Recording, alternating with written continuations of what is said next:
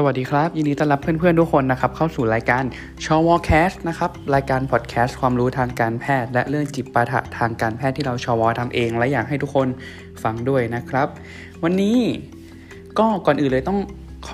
อบคุณรายการคุณหมอขานะครับที่ชวนเราไปฟีดด้วยไปคอลแลบด้วยใน EP ที่23ของรายการคุณหมอขาที่พูดถึงเรื่องแพทย์ใช้ทุนนะครับวันนั้นก็สนุกมากเลยแล้วก็ดีใจมากที่ได้ไปคุยกับทุกคนเป็นคือจริงๆเราเป็นแฟนรายการอยู่แล้วเพราะฉะนั้นการได้เข้าไปเป็น1คนที่ได้แบบเข้าไปคุยในรายการด้วยมันก็เหมือนแบบประทับใจนะครับก็ขอบคุณมากแล้วก็มีเรื่องนี้ก็คือว่าเมื่อวันก่อนเราอัพ EP Special ไปเนาะ Showcast Special เรื่อง Hashtag จับฉลากแพทย์ใช้ทุนที่พูดในประเด็นของดราม่าเรื่องแพทย์ใช้ทุนในช่วงที่ผ่านมาที่บอกว่ามีการจับฉลากเป็นระบบออนไลน์แล้วก็มีเรื่องของการแบ่งพื้นที่จับที่มันมีการแบ่งแยกจับระหว่างเด็กเอกชนเด็กต่างประเทศแล้วก็เด็กที่เรียนมหาลัยของรัฐในประเทศใช่ไหมก็อีพีนั้นก็คือยังไงดีแอบแบบหัวร้อนนิดนึงตอนอัดคือไม่เชิงหัวร้อนนะเว้ยก็แบบดูบ่นนิดนึงอะก็ใครที่กำลังอินอยู่ก็ไปฟังได้นะครับแต่ว่าล่าสุดเห็นเหมือนทางแพทยสภาเขาจะมาประกาศใหม่แบบมาทำความเข้าใจแล้วมั้งก็เดี๋ยวเราทวีตแชร์ไว้ใน Twitter ชวแคสต์กันก็ลองไปกดอ่านดูกันได้คิดว่าแนวโน้มน่าจะดีขึ้นคือระบบออนไลน์คงหลีกเลี่ยงไม่ได้คือคงต้องออนไลน์ต่อไปแต่ว่าการแบ่งพื้นที่จับฉลากเนี่ยเราว่าเขาอาจจะดันทุรังทำไม่ได้อ่ะคิดว่าคนไม่มีใครยอมอยู่แล้วก็หวังว่าจะดีขึ้นนะครับก็เป็นกำลังใจให้กับน้องๆทุกคนโอเค EP นี้เราจะมาพูดถึงจริงๆมันก็ดูเป็นเรื่องที่ต่อเนื่องจากดราม่าจับฉลากแพทย์ใช้ทุนเนาะก็คือมันมีประเด็นของแพทย์ที่จบจากต่างประเทศทีนี้พอมันมีคำว่าแพทย์ที่จบจากต่างประเทศมาแล้วว่าเราก็มาคิดว่าแล้วแพทย์ที่จบจากต่างประเทศเนี่ยมันยังไงก็คือเราเนี่ยมีเพื่อนที่เรียนแพทย์อยู่ที่ต่างประเทศก็คือเป็นเพื่อนโรงเรียนเรานี่แหละเรียนอยู่ที่ประเทศจีนเราก็เลยชวนเพื่อนเรามาเพื่อที่จะมาอัด EP เนี้ยเราจะมาพูดถึงเรื่องของการเรียนแพทย์ที่ประเทศจีนกันว่าเขาเรียนกันยังไงเขาสอบเข้ายังไงเขาเลือกยังไงแล้วจบมาทำงานยังไงบ้างเพราะฉะนั้น EP นี้เราอินโทรสั้นๆแล้วเราไปเข้าประเด็นเนื้อหากันเลยกับชวแคส EP ที่21เรื่องแพทย์จีนครับ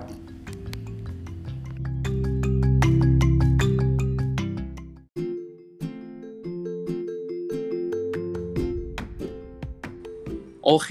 ก็สำหรับเนื้อหาใน EP นี้นะครับอย่างที่เรา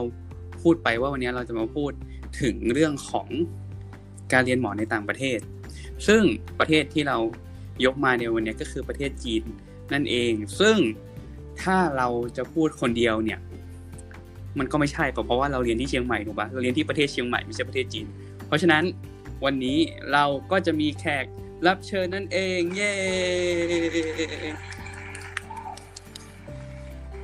ซึ่งแขกรับเชิญของเรานะครับก็เป็นนักศึกษาแพทย์ที่เรียนอยู่ที่ประเทศจีนนั่นแหละแล้วก็เป็นเพื่อนเราเองนะครับเป็นใครมาจากไหนแนะนำตัวครับสวัสดีครับครับผมก็ชื่อเจนะครับก็เป็นนักศึกษาแพทย์นี่แหละที่เรียนอยู่ที่ประเทศจีนก็คือไปเรียนตั้งแต่ปี1เลยนี่แหละครับก็เจเนี่ยก็เป็นเพื่อนสนิทกับเราตั้งแต่สมัยเรียนมัธยมแล้วเพราะฉะนั้นใน EP นี้เราจะพยายามที่จะไม่หลุดพูดกูมึงกันนะครับเราจะพูด ครับโอเคก็เอางี้เราต้องมาเริ่มกันก่อนว่าทำไมเราถึงต้องไปเรียนหมอที่ต่างประเทศครับเจถามว่าทำไมถึงจะไปเรียนหมอที่ต่างประเทศก็จะมีหลายๆคนนะฮะก็จะมีหลายเหตุผลแต่ด้วยสำหรับตัวเราเองเนี่ยมันก็เหมือนเป็นโอกาสที่โอเคว่าเราจะไปเรียนหมอนะแต่หลักๆที่เราตัดสินใจว่าเราจะไปเรียนที่จีนเลยเนี่ยหนึ่งก็คือเราเป็นคนชอบเดินทางและชอบเปิดโลกกว้าง เราก็คิดว่ามันเป็นโอกาสเพราะว่าแบบที่บ้านก็ถามมาว่าไปไหมอะไรอย่างนี้เราก็อยากไปก็เลยตัดสินใจว่าอ่ะเราไปเรียนละกันซึ่งชาวบอก็จะรู้อยู่แล้วว่าแบบเราก็จะแบบชอบพวกภาษาจีนอะไรอย่างนี้ภาษาที่3เป็นพิเศษอยู่แล้วด้วยจริงเจเป็นคนที่เรียนภาษาจีนมาอยู่แล้วตั้งแต่เรียนมัธยมด้วยคือพูดภาษาจีนเป็นอยู่แล้วด้วยใช่ไหมใช่ก็พอได้ในระดับหนึ่งแล้วข้อดีของการไปเรียนที่ต่างประเทศอ่ะแบบไปเรียนหมอที่ต่างประเทศนี่มันมียังไงบ้างถ้าสำหรับเรานะความจริงต้องปูก่อนว่าไปเรียนจีนเนี่ยเราต้องแบบพูดภาษาจีนได้ก่อนเลยหรือเปล่าอะไรเงี้ยซึ่งถามว่าหลายๆคนที่ไปที่นู่นน่ะก็ไม่จำเป็นต้องมีพื้นภาษาจีนมาก่อนเลยก็ได้นะแต่ว่าเดี๋ยวไปพูดไม่เป็นเลยเล่าให้ฟังพูดไม่เป็นเลยก็มีก็คือไม่ได้เป็นไม่แบบมันไม่ได้จำกัดว่าแบบเอ้ยฉันพูดไม่เป็นเลยนะแล้วฉันจะไปได้ยังไงอะไรอย่างงี้แต่ถามว่านอกจากข้อดีใช่ไหมอย่างแรกก็แน่ๆแหละเราไปเรียนจีนเราก็ต้องได้ภาษาจีนแน่นอนต่อมาแล้วก็คิดว่ามันก็จะเป็นไอ้คำว่าเปิดโลกกว้างนี่แหละคือไปเรียนต่างประเทศอ่ะเชื่อว่าทุกๆคนไม่ว่าใครก็ตามเวลาไปเรียนต่างประเทศได้ไปต่างประเทศยังไงเราก็ต้องได้ท่องเที่ยวถูกไหมเราจะได้เรียนรู้ในวัฒนธรรมหรือสังคมต่างๆที่มันแตกต่างจากบ้านเราอีกถ้าได้ใช้ชีวิตในต่างประเทศแล้วเนี่ยมันฝึกการใช้ชีวิตอ่ะเพราะว่าเราอยู่นู่นมันก็จะแบบเราไม่สามารถที่จะแบบมีฉุกเฉินอะไรจะแบบตามพ่อแม่มาหรืออะไรมันเหมือนเป็นการที่เราได้ก้าวสู่ความเป็นผู้ใหญ่มากขึ้นจะพูดอย่างนี้ได้ไหมก็ได้นะยิ่งก็เป็นเหตุผลเดียวกับการที่หลายๆคนตัดสินใจไปเรียนต่างประเทศถูกป่ะใช่แล้ว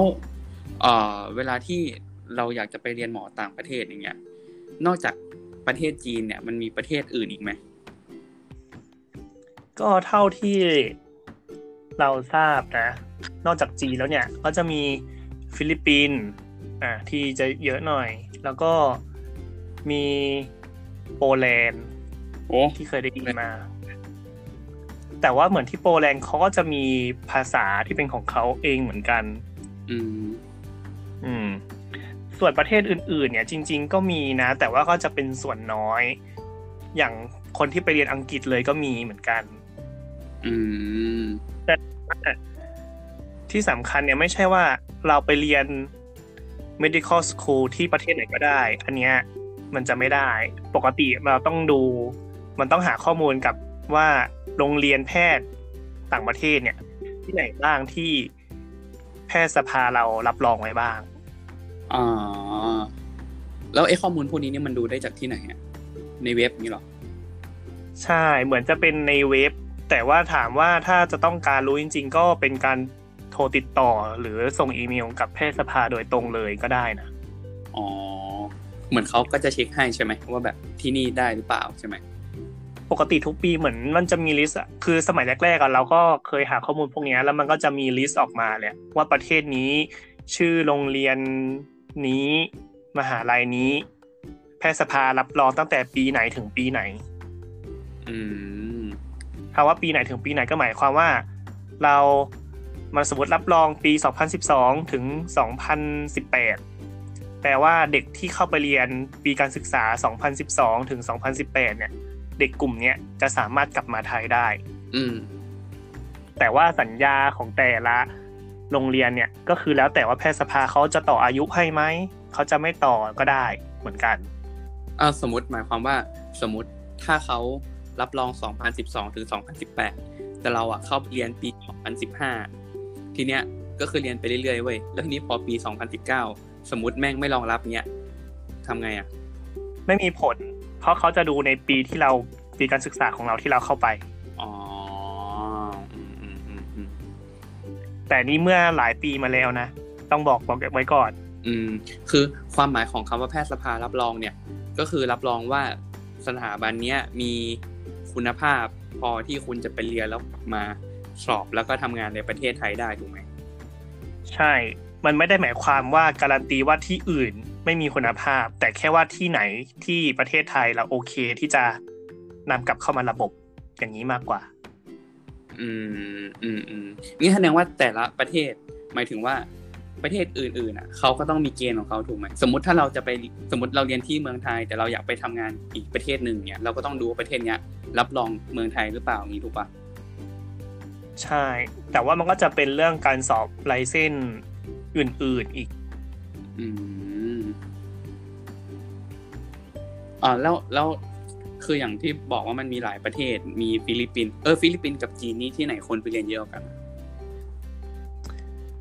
โอ้ถ้าเดี๋ยวนี้ก็ไม่ค่อยแน่ใจเลยแต่ว่าตอนที่รุ่นเราไปอ่ะคิดว่าก็น่าจะเป็นทางจีนแล้วนะเมื่อก่อนน่าจะเป็นฟิลิปปินส์เยอะซะกว่าน่าจะแบบบุกเบิกแรกๆอ่ะจะเป็นการไปเรียนต่างประเทศที่ฟิลิปปินส์คือฟิลิปปินส์ก็คือเรียนเป็นภาษาอังกฤษใช่ไหมใช่คืออย่างฟิลิปปินส์เนี่ยหลักสูตรภาษาอังกฤษของจีนเองก็หลักสูตรภาษาอังกฤษคิดว่าในหลายๆที่ก็น่าจะเป็นหลักสูตรภาษาอังกฤษนะแต่ไม่แน่ใจเรื่องของประเทศอื่นเหมือนกันมันก็น่าจะมีประเทศมากกว่าที่เราพูดไปเหมือนกันแล้วอย่างรุ่นเนี่ยรุ่นที่เจไปเรียนที่จีนเนี่ยรุ่นนี้มีกี่คนรุ่นเนี่ยก็คือต้องบอกเลยว่าสมมุติว่าคณะนึงอ่ะแบบอย่างคณะแพทย์ของมหาลัยเราเงี้ยมันก็จะแบ่งแล้วว่าเป็นหลักสูตรจีหรือหลักสูตรอินเตอร์ซึ่งมันก็จะแยกเซกกันเลยของเราก็จะเป็นฝั่งเซกหลักสูตรอินเตอร์เลยซึ่งมันก็จะรวมต่างชาติทั้งหมดเนี่ยก็จะประมาณรุ่นละประมาณแบบน่าจะ 80-100 คนน่ะหมายถึงว่าเซกเนี้ยมี 80-100 คนแล้วหมายถึงว่าใช่ทั้งรุ่นเราที่เป็นต่างชาติอ่ะ 80-100 คนอ๋อแล้วมีคนไทยกี่คนคนไทยรุ่นเราอ่ะ24-25 คนเนี่ยแหละแล้วที่บอกว่าเป็นคนต่างชาติเนี่ยมาจากที่ไหนมั่งอ่ะต่างชาติที่เป็นกลุ่มใหญ่นอกจากคนไทยเนี่ยก็จะมีพวกเอเชียกลางเช่นพวกประเทศก็จะมีเยอะๆก็ประเทศบาห์เรนอันนี้ไม่รู้จะเคยได้ยินชื่อประเทศไหมเคยได้ยินแล้วก็จะมีพวกแบบปากีบ้างหรือนิดๆหน่อยๆถ้าฝั่งเอเชียเราเองก็จะมีแบบมาเลอินโดสิงคโปร์ก็มีแล้วก็อาจจะมีพวกแบบแคนาดาแล้วก็คนมาจากอังกฤษก็มีคืออันนี้เป็นหลักสูตรอินเตอร์ใช่ไหมใช่แล้วในหลักสูตรอินเตอร์เนี้ยมีคนจีนมาเรียนหลักสูตรอินเตอร์ไหมไม่มีอ๋อก็คือแยกกันไปเลยใช่แล้วพอจะบอกได้ไหมว่ามหาลัยที่เรียนเนี่ยเรียนที่ไหนบอกได้ปะวะได้ไหมมันจะเป็นการทายอินหรือเปล่าไม่ทายหรอกไม่รู้จักหรอกไม่ก็อย่างเราเรียนมหาลัยเจ้อเจียงก็คืออยู่มณฑลเจ้อเจียงเมืองห่างโจวสงสัยว่าคำว่ามณฑลกับเมืองนี่ต่างกันยังไงมณฑลกับเมืองยังไงก็คือเปรียบบ้านเราอ่ะมีภาคเหนือภาคกลางภาคนั่นนี่ใช่ไหมคืออย่างจีนนะสมมติถ้าแบ่งเป็นตามภาคอย่างนั้นน่ะมันก็ใหญ่เกินถูกไหมมันก็จะมีความเป็นแบบมณฑลเป็นแบบแอเรียใหญ่ๆเป็นชื่อมณฑลแล้วเมืองเนี่ยก็คือจะเป็นอยู่ในแอเรียนั้นอย่างชื่อมณฑลเจ้อเจียงซึ่งมันก็จะมีหลักเป็นเมืองใหญ่ของมณฑลนั้นถูกไหมใช่ซึ่งหางโจวอ่ะเป็นเมืองใหญ่ในมณฑลเจ้อเจียงหางโจวเป็นเมืองใหญ่ในมณฑลเจ้อเจียงอ๋ออันนี้คือถามเฉยๆเพราะว่าเนี่ยเป็นคนแบบไม่มีความรู้เรื่องจีนเลยเพราะว่าเป็นคนที่แบบฟังภาษาจีนแล้วรู้สึกว่าอะไรวะก็เลยไม่ได้สนใจ แล้วตอนจะไปเนี่ยหมายถึงว่าตอนที่หาข้อมูลว่าเราอยากไปเรียนที่จีนเนี่ยเราต้องไปแบบไปหาข้อมูลที่ไหนหรือว่าไปติดต่อที่ไหนอ่ะคือตอนนั้นที่แบบมีโอกาสเข้ามาพอดีมันก็จะมาพร้อมกับมันจะมีบริษัทพวกเอเจนซี่ที่เป็นตัวแทนในการแบบสมัคร เข้ามหาลัยต่างๆมันก็จะเหมือนเอเจนซี่ในการสมัครเรียนพวกไม่ว่าจะเป็นหลักสูตรอะไรก็ตามเงี้ยแต่หมายถึงว่ามันก็จะมีแพ็กเกจที่เป็นแบบโอเคมันมีการเรียนหมอที่จีนนะตัวบริษัทอ่ะเขาก็จะมีแบบช่องทางการติดต่ออะไรเงี้ยแล้วก็จะมีลิสต์มหาลัยที่บริษัทเนี้ยเขาเคยแบบดีลเด็กไปเคยพาเด็กไปสมัครได้อะไรเงี้ยก็มีมาให้เลือกมีอะไรอย่างนี้เหมือนกันซึ่งตอนนั้นเนี่ยมหาลัยมันก็มีมาเยอะเลยอ่ะแล้วด้วยเราอ่ะก็คือโรงเรียนมัธยมเราก็มีครูคนจีนใช่ไหมสมัยนั้นอ่ะเราก็สนิทไงเราก็ได้ลิสต์มหาลัยต่างๆมาแล้วเราก็เอาไปให้อาจารย์ดูว่าเราจะไปเนี่ยอาจารย์ช่วยหน่อยว่าเราควรเอาอะไรเป็นอันดับหนึ่งดีจนก็คือเราก็เลือกที่ที่เราไปเนี่ยอะไรเป็นอันดับหนึ่งอาจารย์ก็โอเคแนะนำไปที่นี้ถ้าเธอได้ก็ไปเลยอะไรอย่างนี้แล้วมันต้องแบบต้องสอบภาษาจีนไหมไม่นะไม่ต้องสอบภาษาจีนแต่ว่าสิ่งที่ใช้ยื่นตอนนั้นนะก็จะมีพวกแบบทรานสคริปต์ใช่ไหมทรานสคริปต์แล้วก็อาจจะเป็น recommend letter อะไรอย่างเงี้ยจากคุณครูเราก็ไปแปลอีกทีแล้วเราก็ให้แบบครูภาษาจีนเรา recommend ด้วยอีกอย่างก็จะมีแล้วความจริงมันสามารถส่งอื่นๆได้อีกอะซึ่งอย่างเพื่อนบางคนก็ส่งเป็นแบบสอบระดับภาษาอังกฤษไปอะไรอย่างเงี้ยแต่อย่างของเราอะอยู่มัธยมเราไม่เคยสอบไงแต่ว่าเคยสอบระดับภาษาจีนเก็บไว้ตอนนั้นก็เลยส่งแนบไปด้วยเฉยๆอ๋อแล้วมันต้องสอบกล้าหรอกไหมหรือว่ายื่นไปเฉยๆยื่นให้เขาเลือกอะไรเงี้ยแต่ว่าบางปีเหมือนจะมีการสัมภาษณ์ด้วยนะแต่ไม่แน่ใจว่าทำไมปีเราไม่มีสัมภาษณ์สัมภาษณ์คือยังไงสัมภาษณ์คือต้องเดินทางไปที่มหาลัยไหมหรือว่าวิดีโอคอลเหมือนเขาจะส่งคนมาแล้วก็แบบอารมณ์แบบเป็นตัวกลางแล้วก็มาสัมภาษณ์อะไรเงี้ยแต่ตอนนั้นไม่รู้ทำไมเหมือนกันว่าไม่มีสัมภาษณ์หมายถึงว่าเราส่งไปให้เขาเลือกแสดงว่ามันก็ต้องมีคนที่เขาไม่เลือกถูกไหมถูกแล้วเยอะไหมปีนึงที่ส่งไปแล้วแบบคือเยอะไหมไม่แน่ใจเลยอะปกติก็คือเขาดูทรานสคริปต์เป็นหลักด้วยแหละคือเราไม่แน่ใจเรื่องทรานสคริปต์ว่ามันเป็นปัจจัยขนาดไหนอะเรื่องแต่ถ้ามันมองแค่จากเอกสารอะแสดงว่าเอกสารที่เราส่งให้เขาก็ต้องน่าสนใจในระดับหนึ่งอะไรเงี้ยแต่อย่างเกรดมัธยมเราก็ไม่ได้จะสวยขนาดนั้นแต่เขาจะมีรีไควร์ขั้นต่ำอยู่นะคือมันเป็นสากลใช่ไหม GPA 4อย่างเงี้ยมันก็จะมีขั้นต่ำว่าจะ3จุดเท่าไหร่อะไรเงี้ยตอนนั้นเราจำไม่ได้แหละมันก็จะมีมหาลัยบอกว่ามหาลัยนี้ขั้นต่ำ 3.5 มหาลัยนี้ขั้นต่ำเท่าไหร่อะไรเงี้ยแต่ด้วยความเรายื่นไปด้วยแล้วเราก็มีระดับภาษาจีนไปด้วยมันอาจจะช่วยด้วยหรือเปล่าก็ไม่แน่ใจอ๋อคืออันนี้คือตอนสมัครว่าตอนสมัครเรามีเอเจนซี่คอยเป็นคนช่วยดูแลให้แล้วตอนไปอยู่อ่ะเขาได้ดูแลเราต่อไหมหรือว่าไม่ก็คือติดแล้วก็คือแยกย้ายก็ความจริงอ่ะพอไปปุ๊บเขาก็จะมีเอเจนซี่อ่ะเป็นพี่ที่ไปด้วยเนี่ยของเอเจนซี่จะนั่งเครื่องไปกับเราเลยตอนแรกก็จะช่วยดูเรื่องเอกสารนั่นนี่ต่างๆจัดการวีซ่าอะไรเงี้ยช่วยเราในช่วงแรกแล้วก็เป็นอันปิดจ็อบโอเคซึ่งเอเจนซี่เนี่ยมันก็มีหลายเอเจนซี่ที่ทั้งดีและไม่ดีมีช่วยก็มีตอนไปถึงหรือไปถึงแล้วโดนเทก็มีซึ่งก็ต้องหาข้อมูลดีๆอะไรซึ่งจริงๆพวกนี้มันก็ต้องมีรุ่นพี่คอยช่วยบอกอยู่แล้วเนาะใช่แล้ว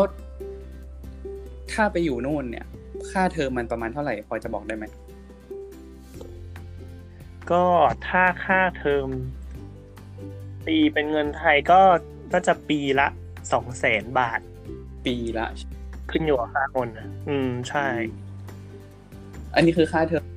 แล้วค่ากินอยู่อ่ะกินอยู่เนี่ยก็คือแน่แหละก็คือตามที่บ้านให้ใช่ไหมอย่างของเราเองเนี่ยเราได้จากที่บ้านมาแบบเดือนละ 15,000 บาทอ๋อแล้วอยู่หอนี่คือเป็นหอในไหม ใช่เราอยู่หอในก็มีช่วงนึงอยู่หอนอกก็มีแต่ว่าอย่างหอในเงี้ยก็เหมือนหอในเนี่ยมันจะประมาณเท่าไหร่นะ12,000 หยวนอันนี้เขาเก็บรายเดือนไหมหรือเก็บรายเทอมเป็นแบบจ่ายเป็นน่าจะจ่ายเป็นปีมั้งอ๋อเพราะเหมือนจ่ายพร้อมแบบก็รวบค่าเทอมไปด้วยเลยอ่ะเพราะค่าเทอมก็จ่ายเป็นปีต่อปีเหมือนกันอ๋อแล้วค่าน้ำไฟเดิมค่าน้ำค่าไฟเนี่ยจ่ายแยกจ่ายแยกเป็นเดือนๆไปแล้วอยู่หอนี่คืออยู่กี่คนอ่ะ2 คนก็มีเราแล้วก็มีรูมเมทคนหนึ่งเพื่อนคนไทยใช่เราก็จับคือไปมันมีกลุ่มคนไทยอย่างเงี้ยแล้วก็จับคู่จับเมทกันเนี่ยแหละอ้าวสมมติถ้ามันเป็นไปแบบเป็นจำนวนขี้อ่ะมันก็ต้องมีคนหลุดดิถูกป่ะใช่ก็มีอยู่กับต่างชาติบ้างอะไรบ้างแต่ก็ไม่ได้มีปัญหานะถ้ามีปัญหามันก็ด้วยความเป็นหอมันก็เหมือนทั่วไปแหละถ้ามีปัญหากับรูมเมทไม่ว่าที่ไหนเขาก็ต้องแบบสามารถทำเรื่องเปลี่ยนได้หรืออะไรได้อะไรเงี้ยโอเคแล้วที่จีนนี่เปิดเทอมเมื่อไหร่อ่ะที่จีนเปิดเทอมก็ถ้าเทอม1เนี่ยก็จะนับเปิดประมาณช่วงประมาณแบบกันยาตุลาแล้วมันปิดเทอมยังไงวะเนี่ยมันก็จะไปปิดเทอมจนจะเป็นช่วงมกราประมาณกลางมกราก็คือจะปิดเทอมเล็กก็จะประมาณเดือนกุมภาประมาณเดือนนึงปิดเทอมเล็กแล้วประมาณมีนาเนี่ยก็คือเปิดเทอม2แล้วก็ไปปิดอีกทีนึงก็ปิดอีกทีนึงก็ประมาณแบบมิถุนาอย่างเงี้ยเป็นช่วงสอบไฟนอลมันก็จะเป็นกรกฎาคมสิงหาที่ปิดเทอม2เดือนแล้วประมาณกันยาก็คือเปิดเทอม1โอเคแล้วคืออันนี้คือเสกคือตอนนี้ไปเรียนละเสกก็คือเป็นเสกที่เป็นอินเตอร์ซึ่งมีคนในคลาสประมาณ100กว่าคนถูกไหมแล้วใช่ตีสัก100 คนก็ได้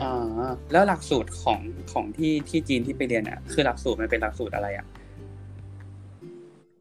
คือชื่อหลักสูตรมันเป็น MBBS น่ะ MBBS นี่ย่อมาจากอะไรวะ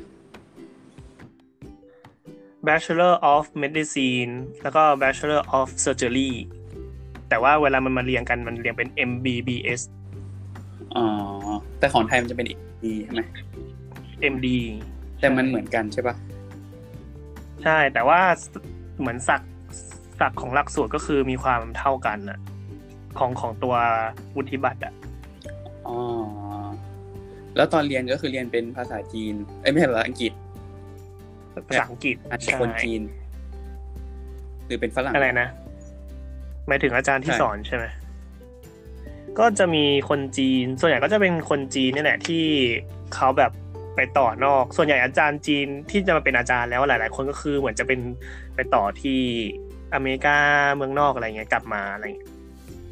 ก็จะเป็นทำนองนั้นฝรั่งก็มีบ้างในบางคลาสอาจารย์จีนนี่เขาพูดแบบภาษาอังกฤษนี่สำเนียงเขาเป็นยังไงวะอยากรู้เฉยแวรี่มากก็คืออารมณ์แบบคนสำเนียงดีก็มีอ่ะคนสำเนียงแย่เลยก็มีมันก็จะต้องแบบมันก็ต้องมีคนที่แบบบางทีกูก็ฟังไม่รู้เรื่องถูกป่ะ แต่มันก็จะพยายามปรับตัวได้เพราะว่าเขาสอนหลายคาบไงแต่ว่าคนก็คือมันก็ลงเหมือนบ้านเราแหละบางคนก็คือพูดอังกฤษสำเนียงแบบเหมือนเนทีฟเลยอะไรเงี้ยบางคนก็เป็นแบบอังกฤษสำเนียงไทยอยู่อะไรเงี้ยที่จีนมันก็ไม่ต่างกันสรุปก็คือ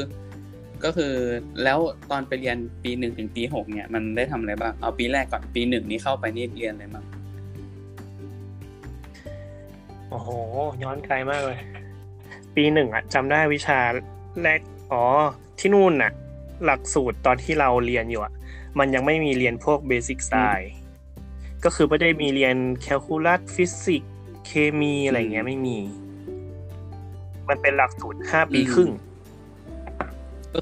เรียนตัวคณะไปเลย ใช่ก็คือไปเทอมแรกปุ๊บก็เรียนจำได้ว่าเทอมแรกเนี่ยมีไบโอเคมมีฮิสโตมีอนาโตมี1แล้วก็น่าจะ3เซกนี้มั้งแล้วก็จะมีพวกแลบแล้วก็มีภาษาจีนพื้นฐาน1เป็นวิชาแยกไปเลยก็คือมีคลาสภาษาจีนแยกให้สอนตั้งแต่พื้นฐานเหมือนอารมณ์เรียนเราเรียนวิชาคณะใช่ไหมแล้วก็มีวิชานี้มา1วิชาที่เป็นวิชาภาษาแล้วถามหน่อยดิแบบสมมติเข้าไปตอนปี1เนี่ยคือมหาลัยจีนมันต้องมีกิจกรรมอะไรไหมเหมือนแบบประเทศไทยแบบมีรับน้องมีเฟชชี่มีเชียร์มีกีฬาสีอะไรเงี้ยนึกว่าถ้าเป็นของจีนเลยนะก็คือไม่มีรับน้องไม่มีกีฬาสีอะไรอย่างบ้านเราเลยคือไม่ใช่แค่ที่จีนนะเท่าที่คุยกับเพื่อนต่างประเทศในรุ่นอย่างเงี้ยมันก็ไม่มีที่อื่นมีกันนะก็คือประเทศไทยที่มีใช่แล้วเวลาไปเรียนนี่มันก็จีนมันมีชุดนักศึกษาไหมไม่มีใช่ไหมไม่มีก็แบบแต่งยังไงก็ได้ก็แต่งสุภาพหน่อยอะไรอย่างเงี้ยไม่แล้วอย่างในคนไทยด้วยกันเองอย่างรุ่นพี่เขาเนี่ยเขามีรับน้องปะมีอันนี้มันแล้วแต่มหาลัยเลยแต่ว่าตอนมหาลัยเราที่เราไปเนี่ยก็คือด้วยความที่มันเป็นมหาลัยเนี้ยมันมีรุ่นพี่ไปเรียนมาหลายรุ่นแล้วเขาก็เลยทำเป็นกิจกรรมรับน้องกันเป็นวัฒนธรรมของกลุ่มคนไทยอะไรเงี้ยก็มีแบบเป็นแบบ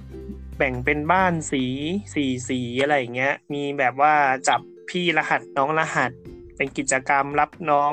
ร้องเพลงเต้นสรรอะไรอย่างเงี้ยมีการแสดงของชั้นปีอะไรเงี้ยมีบายสีก็คือจากมันก็เป็นความผูกพันอย่างหนึ่งดีว่ะเพราะอย่างกิจกรรมที่รุ่นพี่เขาเริ่มกันมาแบบจุดประสงค์คือเรามาต่างประเทศอย่างเงี้ยแล้วเราไม่เจอใครเราไม่รู้จะปรึกษาใครอะไรเงี้ยแต่สมมติถ้าเรามีกิจกรรมรับน้องเงี้ยอย่างน้อยมันทำให้ทุกคนได้เจอหน้ากันอย่างน้อยว่าโอเครุ่นเรามีคนไทยทั้งหมดเนี่ยเท่านี้รุ่นพี่มีเท่านี้คือรุ่นพี่เนี่ยก็ไม่ใช่อย่างพี่ปี2อาจจะเป็นเมนหลักในการจัดกิจกรรมแต่ว่ามันก็จะมีช่วงที่จะมีเอาพี่ปี3มาลงกิจกรรมด้วยพี่ปี4พี่ปี5พี่ปี6เป็นเวลาไปก็คือรับน้องอะประมาณ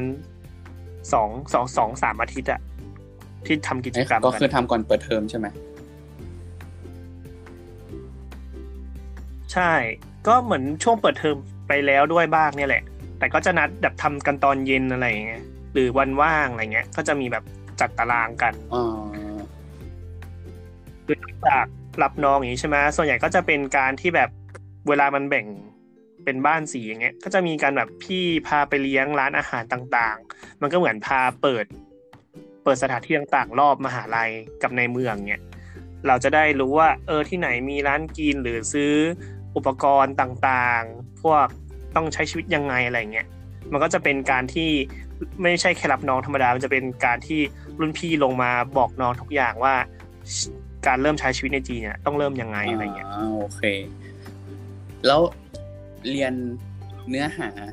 เลคเชอร์เนี่ยก็คือเรียนเหมือนเรียนทีคลินิกที่เมืองไทยถูกป่ะมันก็จะคล้ายๆกันใช่ไหมใช่มันก็จะมีแบบปกติทุกวิชาไงเขาก็จะมี reference อยู่แล้วว่า reference เนี้ยมาจาก textbook อะไรเงี้ยซึ่งบางทีเราจะดูสไลด์ด้วยก็ได้หรือบางอย่างเราอยากไปดู text ก็ไปหา textbook มาอ่านก็ได้ก็คือจะ based on textbook แล้วเรียนทีคินกี่ปีอ่ะก็คือเรียนปี1ถึงปี3มาแหละเวลาเขาเรียนเขาเช็คชื่อมั้ยเช็คมากเช็คแบบโอ้โหก็คืออย่างว่าชีวิตมหาลัยมันก็จะต้องมีแบบสายบ้างโดดบ้างอะไรอย่างงี้ป่ะแต่ถามว่าเช็คมั้ยก็คือเช็คค่อนข้างละเอียดอยู่เหมือนกันซึ่งตามสไตล์เด็กไทยเราก็จะไม่ค่อยไอ้นี่สักเท่าไหร่เช็คนี่คือสแกนนิ้วอย่างเงี้ยก็คือไม่ก็ยังเช็คแบบ เช็คแบบมี advisor ประจำรุ่นน่ะเขาก็จะมาเช็คทุกคาร์ดก็คือมายืนติ๊กๆเนี่ยใช่ก่อนเข้าห้องเรียนแล้วก็ไปบอกเลขท้ายรหัสนิสิตอ่ะเย้โดยอย่างโหดเลยขนาดแบบที่ไทยนี่เอาจริงๆเวลาเรียนเลคเชอร์อาจารย์ก็ไม่ได้เช็คชื่อนะเว้ยมันอย่างมันรุ่นมันน้อยมั้งอย่างของเรามันก็แค่ไม่เท่าไหร่เอง80-90คนอะไรเงี้ยหมายถึงเขาก็มานั่งเช็คได้แหละแล้วแบบยิ่งถ้าปีแรกๆเขาก็ต้องจำชื่อจำอะไรอย่างงี้ใช่ป่ะพอแบบปีหลังๆอ่ะเขาแค่ไม่ต้องให้มานั่งบอกชื่ออ่ะเขาก็แค่มองดูใครมาไม่มาเขาติ๊กเพราะเขาจำชื่อได้หมดแล้วโอเคเพราะว่า advisor เนี่ยจะเป็นแบบรุ่นต่อรุ่นเลยจะไม่ได้แบบคนนี้ดูหลายๆรุ่นนะไม่มีมันจะเป็นว่าคนนี้ฟิกกับรุ่นนี้ไปเลยก็คือสมมติพอเราอยู่ในปีหลังๆเขาก็จะตามเราไปเรื่อยๆถูกไหมใช่เขาคืออย่าง advisor ที่อยู่ด้วยกันก็คือแกก็อยู่ด้วยกันตั้งแต่ปี1อ่ะยันปี6จบมันก็จะมีแบบว่าแกก็มีความผูกพันเบาๆก็ดีเนาะแล้วอันนี้เรียนพีคลินิกถึงปี3แล้วแล้วทีนี้ปี4ก็คือขึ้นวอร์ดใช่ไหมขึ้นวอร์ดนี่คือมันเป็นโรงพยาบาลของอะไรอ่ะของมหาลัยหรอเป็นโรงพยาบาลที่ก็คิดว่าเป็นโรงพยาบาลรัฐนั่นแหละแต่ว่าเป็นของมหามันเหมือนแบบเป็นโรงพยาบาลที่โคกับมหาลัยอ่ะคือมันจะไม่เหมือนแบบโรงพยาบาลที่ไทยที่เป็นโรงพยาบาลของมหาลัยกึ่งอย่างนั้นอ่ะแต่นี่มันเหมือนเป็นแบบโรงพยาบาลมหาลัยไปด้วยแล้วก็เป็นโรงพยาบาลใหญ่ของรัฐไปด้วยอ่ะเหมือนเป็นโรงพยาบาลจังหวัดไปเลยอะไรเงี้ยก็คล้ายๆกันนะจริงๆแบบในไทยมันก็จะมีแบบเหมือนเป็นโรงพยาบาลเขาเรียกว่าอะไรวะสมทบปะประมาณอย่างนั้นอ่ะใช่แต่ว่าแบบแต่ถามว่าโรงพยาบาลก็เป็นโรงพยาบาลใหญ่ที่แบบขึ้นชื่อของมณฑลด้วยนะอ๋อก็คือเหมือนเป็นโรงพยาบาลศูนย์ของมณฑลถูกไหมแต่ถามว่าโรงพยาบาลอื่นๆในเมืองก็ยังมีอีกเยอะเหมือนกันคือเมืองก็ค่อนข้างใหญ่แล้วอย่างนี้คือรุ่นนึงนี่ขึ้นโรงพยาบาลเดียวกันหมดเลยปะ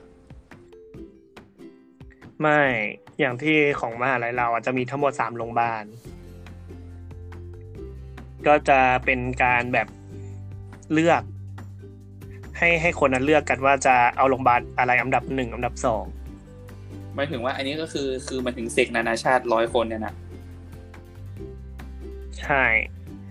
อันนี้มันก็จะเหมือนเป็นการอารมณ์เป็นการแข่งขันนิดๆก่อนที่จะขึ้นคลินิกเพราะว่าเราจะต้องแข่งขันเพื่อเลือกโรงพยาบาลเอาคะแนนมาฝึกกันคะแนนสอบหรอก็คือเหมือนน่าจะเป็น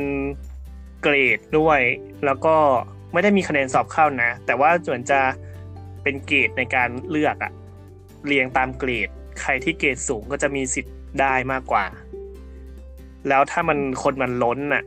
สมมติว่ามันโรงพยาบาลละ30คนอย่างเงี้ยแต่ถ้าโรงพยาบาลนึงอ่ะมันเกินมาเป็น35คนนั้นน่ะก็ต้องมาดูมันก็ต้องมาเอามาสัมภาษณ์ว่าเขาจะเอาใครอยู่เขาจะเอาใครออกแต่ถามว่าสุดท้ายทุกคนก็จะได้ฝึกโรงพยาบาลนั่นแหละแค่ว่ามันจะได้ตามที่เราอยากฝึกหรือเปล่าเพราะว่าโรงพยาบาลแต่ละที่มันก็จะมีการรีวิวจากรุ่นพี่ต่างกันก็คืออย่างคนไทยมันก็ไม่จำเป็นต้องได้ไปด้วยกันถูกปะใช่อย่างแบบอย่างเรื่องเรียนตอนพรีคลินิกอย่างเงี้ยคือเวลาเราเรียนวิชาพวก medical ใช่ไหมเราจะเรียนเป็นเซกใหญ่รวมกันแบบ90คน100คนอะไรอย่างเงี้ยเราจะเรียนเป็นห้องเซกใหญ่แต่ทีเนี้ยอย่างที่บอกว่ามันมีวิชาภาษาจีนนึกออกไหมเขาว่าจะแยกเป็น3คลาสย่อยเป็นคลาส1คลาส2คลาส3แล้วพอคลาส1คลาส2คลาส3เนี่ยมันก็จะเหมือนเป็นแล้วช่วงปี3เทอม2เนี่ยมันจะมีวิชาพวกแบบเป็นพวก history taking พวกซักประวัติหรืออะไรต่างๆหรือเป็นวิชาบางวิชาที่มีการไปโรงพยาบาลอะไรเงี้ยบางทีก็จะมีการแบ่งเป็นเด็กในการไปโรงพยาบาลอะไรเงี้ยสมมติก็คือ แล้วเรายังอยู่หอเดิมอยู่ป่ะหรือว่าเราเปลี่ยนหอไปอยู่หอใกล้ๆโรงพยาบาลอ๋อเราก็จะย้ายเข้าเมืองอย่างแบบมหาลัยช่วงปีมหาลัยหลักอะวิทยาเขตหลักก็จะอยู่นอกเมืองหน่อยแต่ว่าโรงพยาบาลมันจะอยู่ในเมืองแหละก็คือพอปี4จะขึ้นปี4ปุ๊บเราก็จะต้องย้ายไปวิทยาเขตที่อยู่ในเมืองอ๋อโอเคแล้วอย่างงี้ก็คือแบ่งกันขึ้นวอร์ดถูกปะแล้วเวลาขึ้นวอร์ดเนี่ยเราได้ทำอะไรบ้างปี4ปี5เนี่ยมันจะไม่เหมือนที่ไทยก็คืออย่างปี4ปี5เนี่ยมันจะเรียกว่าขึ้นวอร์ดเหมือนที่ไทยก็ไม่ได้อะเพราะว่าเราไม่ได้มีการไปลาวเช้าในช่วงปี4ปี5ก็คือปี4ปี5เนี่ยมันจะเป็นช่วงของการเรียนคลินิกใช่ไหมมันจะแบ่งเป็นแบบเรียนเลคเชอร์ก็เรียนเลคเชอร์พอเรียนคลาสที่มันเป็นแลบถามว่าเป็นคลาสแลบเนี่ยก็จะเป็นแบบไม่ว่าจะเป็นทำหัตถการต่างๆสักประวัติหรือดิสคัสอะไรต่างๆที่ต้องไปโรงพยาบาลอ่ะเขาจะจัดเป็นเวลาให้ไม่ได้ว่าแบบที่ไทยที่ว่าต้องไปนสพต้องไปลาวทุกเช้าอะไรเงี้ยไม่มีถ้าปี4ปี5ก็คือเราจะไม่ได้เหมือนมีวอร์ดอยู่แต่ว่าเราก็ไปเรียนสมมุติไปเรียนเมดก็ต้องไปเรียนที่เมดแต่ว่าจะไม่ได้แบบต้องมีวอร์ดที่ต้องรับผิดชอบขนาดนั้นใช่ก็คือทั้งรุ่นก็คือจะเรียนเหมือนกันสอบเหมือนกันแต่แค่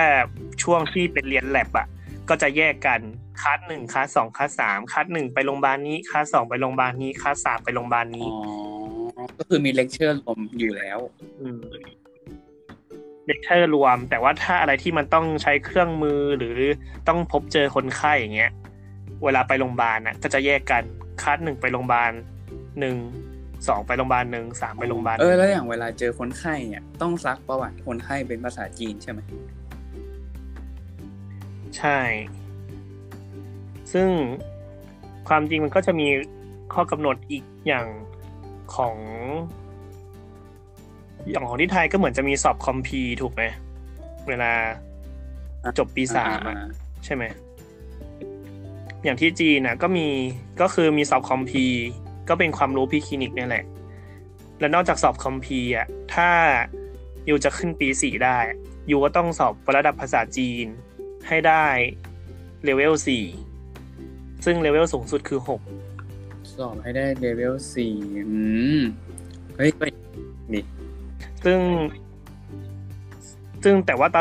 ลอดปี1 2 3อ่ะเราจะมีคลาสภาษาจีนอยู่แล้วก็เรียนตามสเต็ปไปมีเกรดอะไรเงี้ยซึ่งมันก็เลยเป็นเหตุผลที่เคยกล่าวไปตั้งแต่ตอนแรกว่าไม่จำเป็นต้องรู้ภาษาจีนมาก่อนก็สามารถมาเริ่มต้นที่นี่ได้อ๋อเอ้ยอย่างงี้ก็ต้องมีคนที่ไม่ได้ขึ้นเพราะว่าภาษาจีนไม่ผ่านนะสิเงี้ยโอ้ใช่คือถ้าภาษาจีนไม่ผ่านไม่ได้เนี่ยก็คือไม่สามารถจะขึ้นไปปี4ต่อได้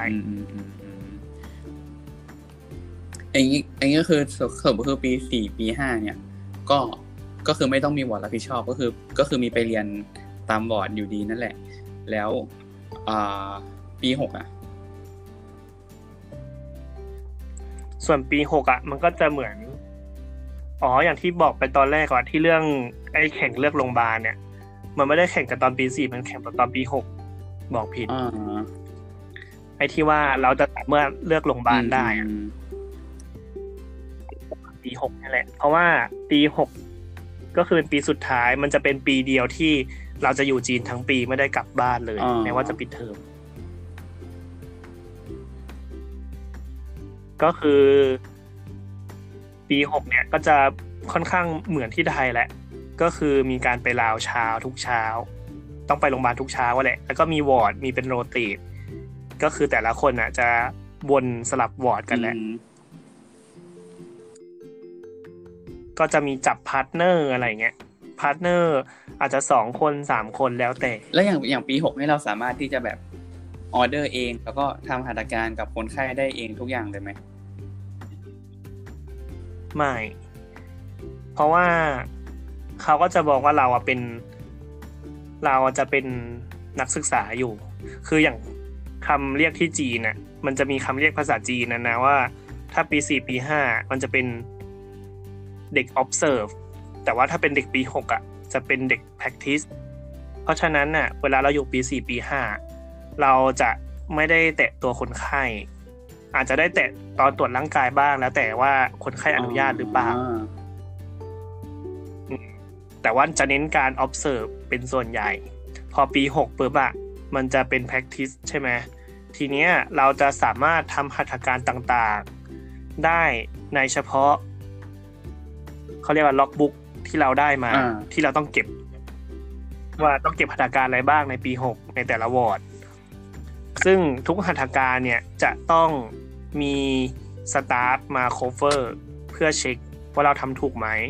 ต้องขออนุญาตคนไข้ก่อนต้องบอกว่าเราคือนักศึกษาถ้าเขาไม่ยินยอมจะยินยอมไม่ได้ใช่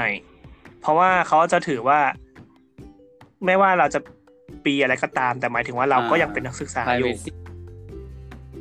คนใช่คนรันงานจริงๆอาจจะไม่ใช่นักศึกษา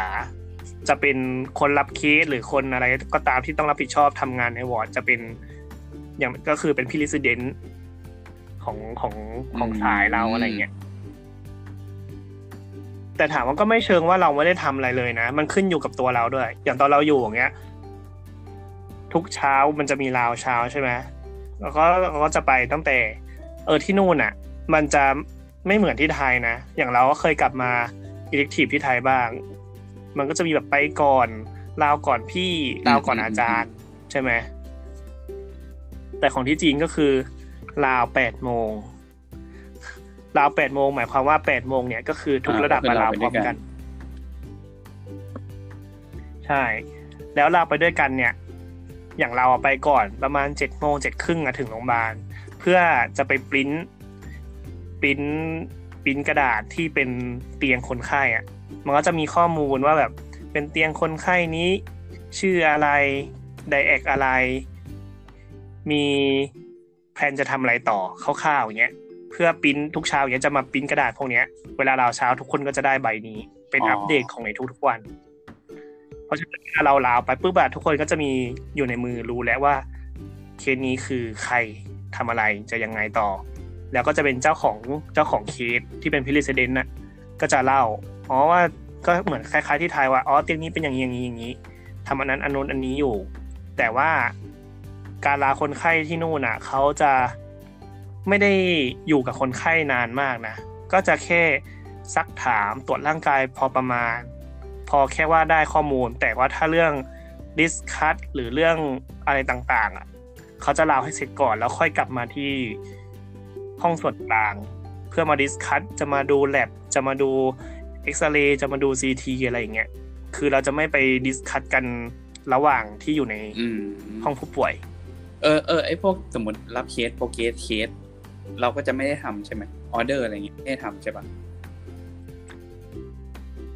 ใช่เราจะไม่ได้ทำแต่เราได้เรียนรู้เพราะว่าเรามันนอกจากของปี6อ่ะมันนอกจากจะมีล็อกบุ๊กที่เป็นหัตถการใช่ไหมมันก็จะมีล็อกบุ๊กที่เป็นให้เขียนเหมือนเขียนรายงานปี4ปี5ที่ไทยอ่ะแต่คืออันนี้มาได้เขียนตอนปี6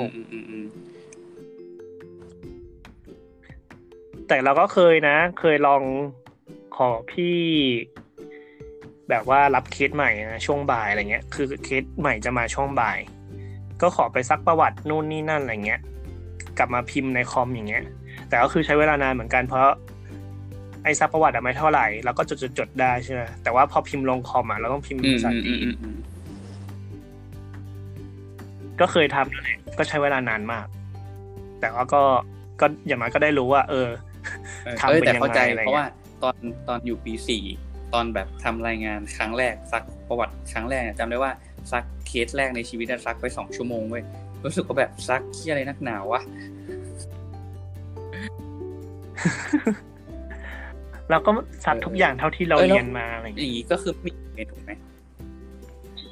ไม่มีอยู่เวรติอะไรนะไม่มีใช่มันก็จะแปลกหน่อยเพราะว่าเอาจริงๆคือคนอยู่เวรจริงๆอ่ะก็คือจะเป็นอาจารย์กับชีฟเดนคือเดนก็ไม่ต้องอยู่อย่างเงี้ยก็เหมือนน่าจะมีเดนคืออันเนี้ยไม่ได้รู้ลึกขนาดว่าเดนระดับไหนอยู่ไม่อยู่อย่างเงี้ย แต่อาจารย์อยู่แน่ๆที่นอนที่ห้องพักกันเป็นสตาฟอยู่คือจะบอกเลยว่าที่นู่นน่ะยิ่งสูงขึ้นก็ยิ่งงานเยอะขึ้นอย่างออก OPD ก็จะเป็นอาจารย์กับเดนสูงๆออก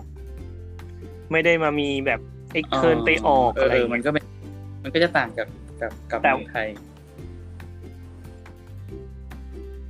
แต่แบบถามว่าเคยออก OPD มั้ยก็เคยไปกับอาจารย์นะก็แล้วแต่ความจริงมันก็แล้วแต่อาจารย์แล้วแต่สายแล้วแต่เด็กด้วยไม่รู้มันก็จะว่าสบายก็สบายได้หรือว่าคือมันแล้วแต่คนน่ะบางคนก็ถ้าได้เรียนรู้ก็คือได้บางคนถ้าไม่เหมือนว่าถ้าไม่ขนขวายก็ไม่ได้อะไรเงี้ยแต่มันก็ขึ้นอยู่ความเก็ทพอยต์ของแต่ละคนเพราะว่าก็ต้องยอมรับว่าแบบพอเราอยู่โรงพยาบาลในจีนอย่างเงี้ยไม่ใช่ว่าหมอทุกคนเขาจะพูดภาษาอังกฤษได้แต่เราก็ต้องมองกลับกันว่าในตอนปี6เงี้ยแสดงว่าไอ้5ปีที่ผ่านมาเราก็อยู่จีนมาตั้ง5ปีแล้วอะไรเงี้ยมันก็ควรจะพอได้ภาษาจีนในระดับหนึ่งแล้วก็เอาจริงเวลาเราวนปี6เนี่ยที่จีนน่ะเราใช้ภาษาอังกฤษภาษาจีนผสมกันเวลาเราลาวอนก็คือเรียนรู้ศัพท์ใหม่ไปด้วยเลยอันไหนที่รู้ภาษาจีนก็จะพูดไปอันไหนไม่รู้ก็พูดภาษาอังกฤษไปบ้างแล้วก็เป็นการหลักจำไปเลยชื่อโรคชื่อยาอะไรเงี้ยสมัยนั้นก็จะแบบสามารถเข้าใจเวลาลาวเนี่ยเขาจะลาวเป็นภาษาจีนอาจจะมีแปลเป็นภาษาอังกฤษบ้างแล้วแต่คนแล้วแต่อาจารย์ด้วยแหละเพราะฉะนั้นมันก็เลยเป็นข้อบังคับว่าเราก็จะพยายามแบบ improve สกิลภาษาจีนเราเพื่อเราจะสามารถฟังได้รู้เรื่องมากขึ้นอะไรแต่ก็ไม่ใช่ว่าถ้าเราไม่รู้เรื่องแล้วถามเขาจะไม่บอกนะเขาก็จะตอบแหละแต่หมายถึงว่าจะต้องมาแบบช่วงมาดิสคัสในห้องแล้วอะไรเงี้ยเพราะว่าถ้าไปถามตอนแบบลาวเลยอะไรเงี้ยมันก็จะเสียการเสียงานเขาอะอะไรอย่างเงี้ยก็คือเรียนจบ6ปีละก็รับปริญญาถูกปะก็คือรับที่นู่นไปเลยถูกไหมถูกแล้วหลังจากเรียนจบ6ปีกลับมาเมืองไทยเนี่ยก็คือมันจะต้องมาวนต่ออีกปีนึงถูกปะถูกก็คือมันก็จะเป็นเงื่อนไขของบ้านเราแหละว่าโอเคถ้าไม่ว่าจะจบจากประเทศไหนก็ตามแต่ถ้าจะมาฝึกมากลับมาทำงานที่ไทยเงี้ยอย่างน้อยคือเราก็ต้องมาอารมณ์เป็นมาฝึกงานเป็นแพทย์เพิ่มมาเป็นเขาเรียกว่าอะไรเป็นแพทย์ฝึกหัดอีก1ปีในโรงพยาบาลที่เขาเปิดรับสมัครก็คือเหมือนมาเป็นเอ็กเทิร์นที่เมืองไทยใช่ไหมใช่คือศักดิ์อ่ะก็คือเอ็กเทิร์นแหละเพราะยังไม่ได้มีเลขประกอบวิชาชีพแต่ทีเนี้ยมันก็หลายโรงพยาบาลก็จะเรียกพวกเราว่าอินเทิร์นเหมือนกันใช่แต่อย่างโรงพยาบาลที่อย่างเรามีโรงพยาบาลที่ไปอยู่เงี้ยก็จะเป็นเอ็กเทิร์นแต่บางโรงพยาบาลที่เพื่อนไปอยู่ก็จะเป็นอินเทิร์นแต่ถามว่าการทำงานมันก็เหมือนกันยังไงก็ต้องมีคนเซ็นอยู่ดีนึกออก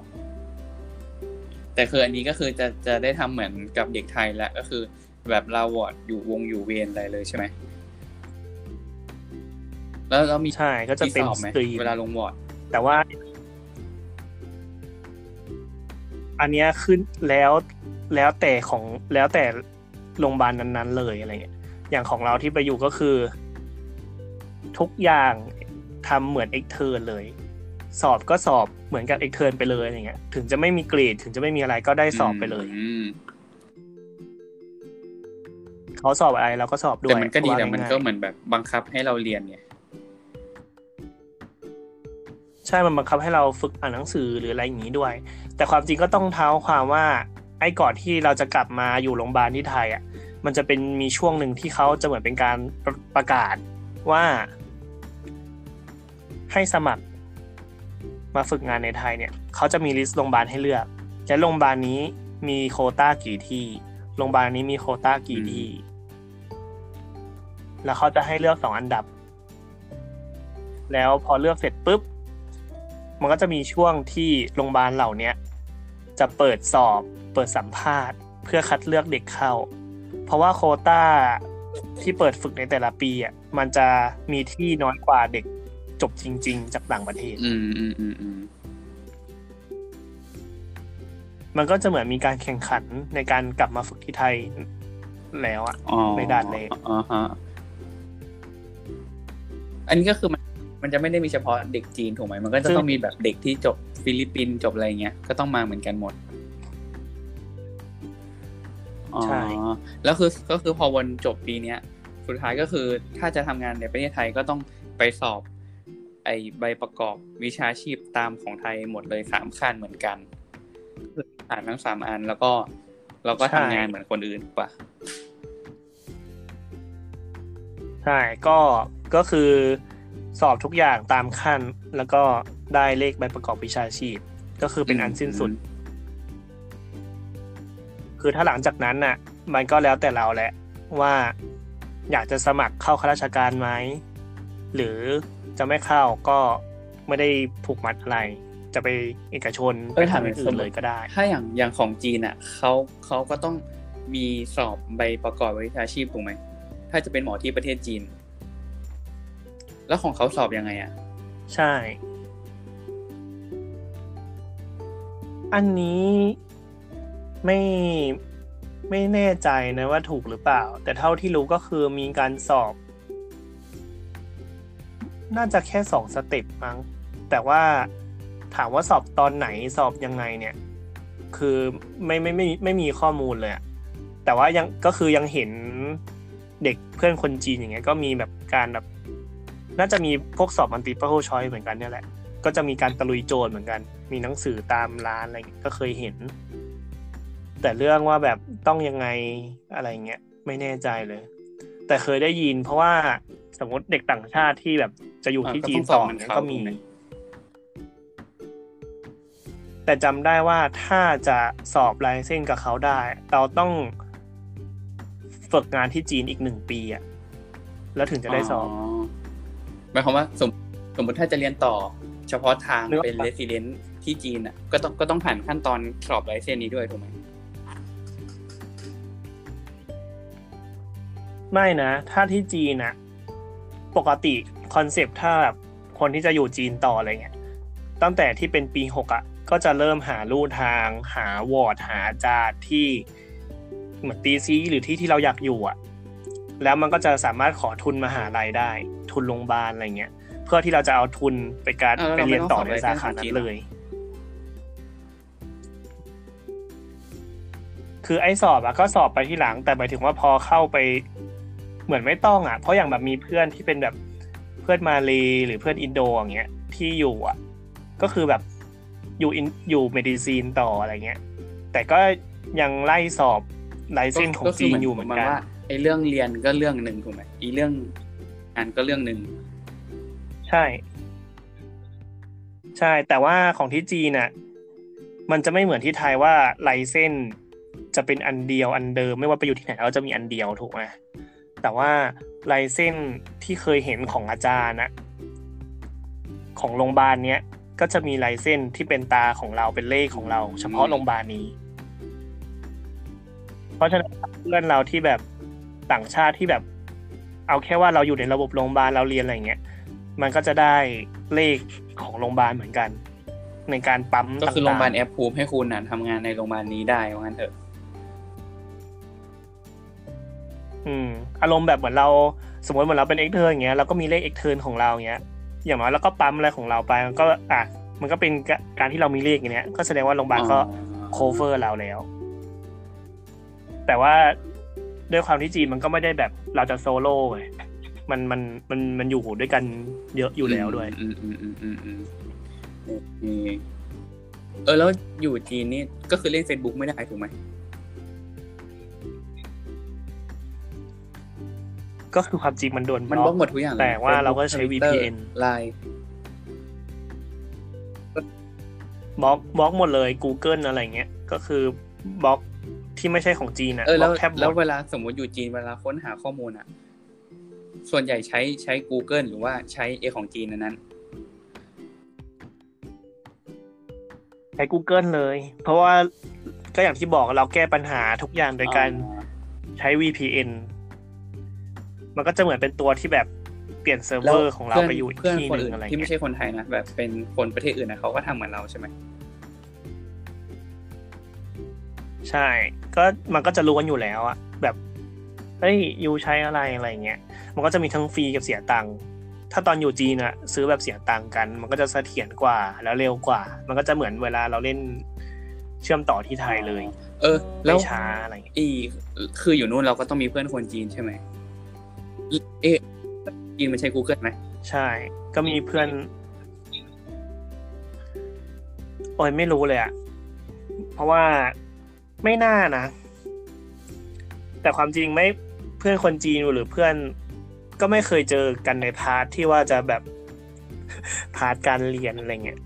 ถ้าเพื่อนคนจีนน่ะพวกส่วนใหญ่จะเจอตามชมรมตามกิจกรรมมากกว่าใช่แต่ใช้ WeChat เป็นหลักก็ดีเป็นแบบมันก็จะเป็นแบบ WeChat มันก็จะเป็นถ้าอยู่จีนมันจะเป็น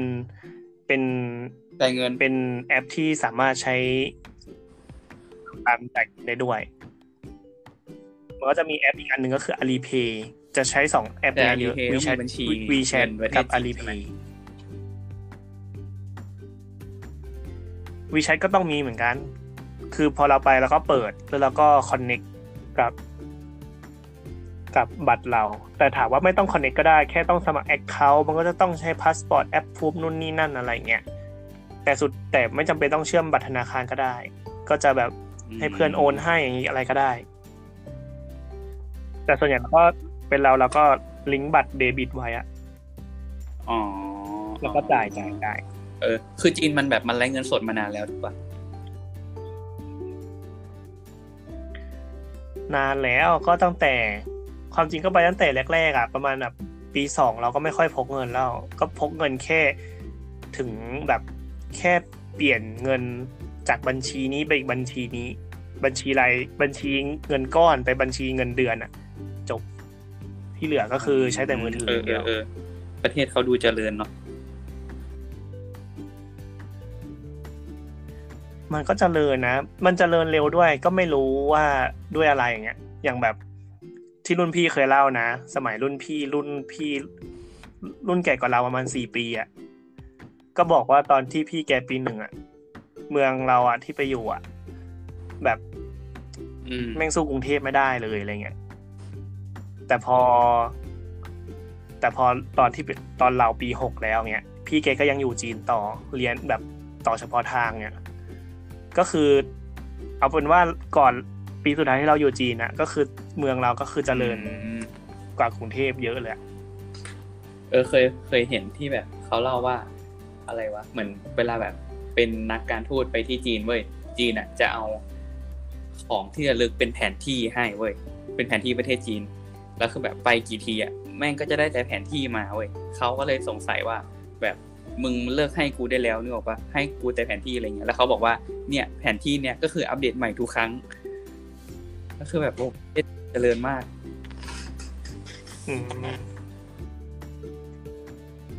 ใช่นะก็อย่างแบบอย่างเราไปปี1เงี้ยไม่มีรถไฟฟ้าใต้ดินนะแต่ตอนจบกลับมาเนี่ยก็คือมีรถไฟฟ้าใต้ดินที่เปิดใช้ไปแล้วอะ4สายและกำลังทำอยู่อีกกรุงเทพแม่งทำมาตั้งนานแล้วสายเดียวอยู่เลยคือเก็ตเข้าใจไหมแบบภายในเวลาแบบ6ปีอ่ะก็คือตอนเราปี6อ่ะคือเราสามารถนั่งรถไฟฟ้าใต้ดินจากวิทยาเขตเราวิทยาเขตในเมืองออกไปสู่วิทยาเขตหลักอยู่เชียงใหม่อยู่นอกเมืองได้เลยทำทางลอดเสร็จไปทางเดียวเองคือมันแบบการบริหารจัดการมันไม่รู้อ่ะเราก็ไม่ค่อยรู้ถึงขั้นนั้นเนาะแต่ถ้ามองมุมคนที่ใช้ชีวิต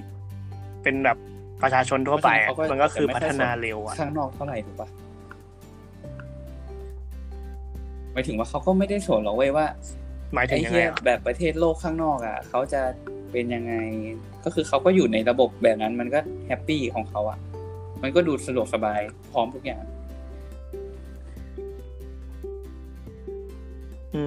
คือเราก็ไม่ได้รู้ลึกว่าจริงๆกับประเทศนั้นเขาเป็นยังไงเงี้ยแต่ถ้าในมองมุมว่า ถ้าเราเป็นต่างชาติที่ไปอยู่และได้อยู่ในสังคมระดับประมาณนั้นเรามีงานทำอะไรเงี้ยมันก็ถือว่าเป็นคุณภาพชีวิตที่ดีเลยนะโอเคสุดยอดมากวันนี้แบบได้ความรู้มากมายที่ไม่เคยรู้มาก่อนสุดท้ายอยากจะขอให้เจเนี่ยฝากให้กับคนอื่นที่สนใจว่าอยากจะไปเรียนหมอที่จีนเนี่ยแบบขายของหน่อยขายของแบบให้คนอยากไปเรียนหน่อยมาถ้าเป็นขายของเหรอขายของเนี่ยก็จะการันตีว่านอกจากเราไปเรียนเนี่ยนอกจากจะได้เรียนหมอแล้วเนี่ยมันจะได้มากกว่านั้นเราจะได้ภาษาที่3เราจะได้ท่องโลกกว้างเราจะได้เปิดมุมมองใหม่ๆที่เราไม่สามารถหาได้จากการเรียนที่ไทยนั่นก็เป็นการขายของของเจนะครับก็ใครสนใจไปเรียนจีนเฮ้ยอันเนี้ยคือเป็นคนไม่ได้สนใจประเทศจีนเพราะว่าไม่ชอบภาษาจีนเว้ยแล้วก็ไม่เคยคิดไปเที่ยวจีนด้วยแต่แบบพอมาฟังแล้วก็รู้สึกว่าแม่งก็น่าสนใจอยากไปแต่ว่าเดี๋ยวเอาไว้ก่อนนะถ้าไปเดี๋ยวจะลากเจไปด้วยเพราะว่าพูดจีนได้มันก็เพราะว่าเพื่อนในกลุ่มก็คือเรานี่เองที่ไปอยู่จีนโอเคก็สำหรับ EP นี้ก็ประมาณนี้นะครับก็ใครที่ติดตามก็มาคุยกันได้เหมือนเดิมที่ Twitter chawcast นะครับ @cwcast01 ก็สำหรับ EP นี้ประมาณนี้ก่อนแล้วก็ติดตามกันใหม่ในสัปดาห์หน้าจะเป็นเรื่องอะไรก็เดี๋ยวค่อยไปว่ากันก็สำหรับวันนี้เราแล้วก็เจก็ขอลาไปก่อนนะครับสวัสดีครับ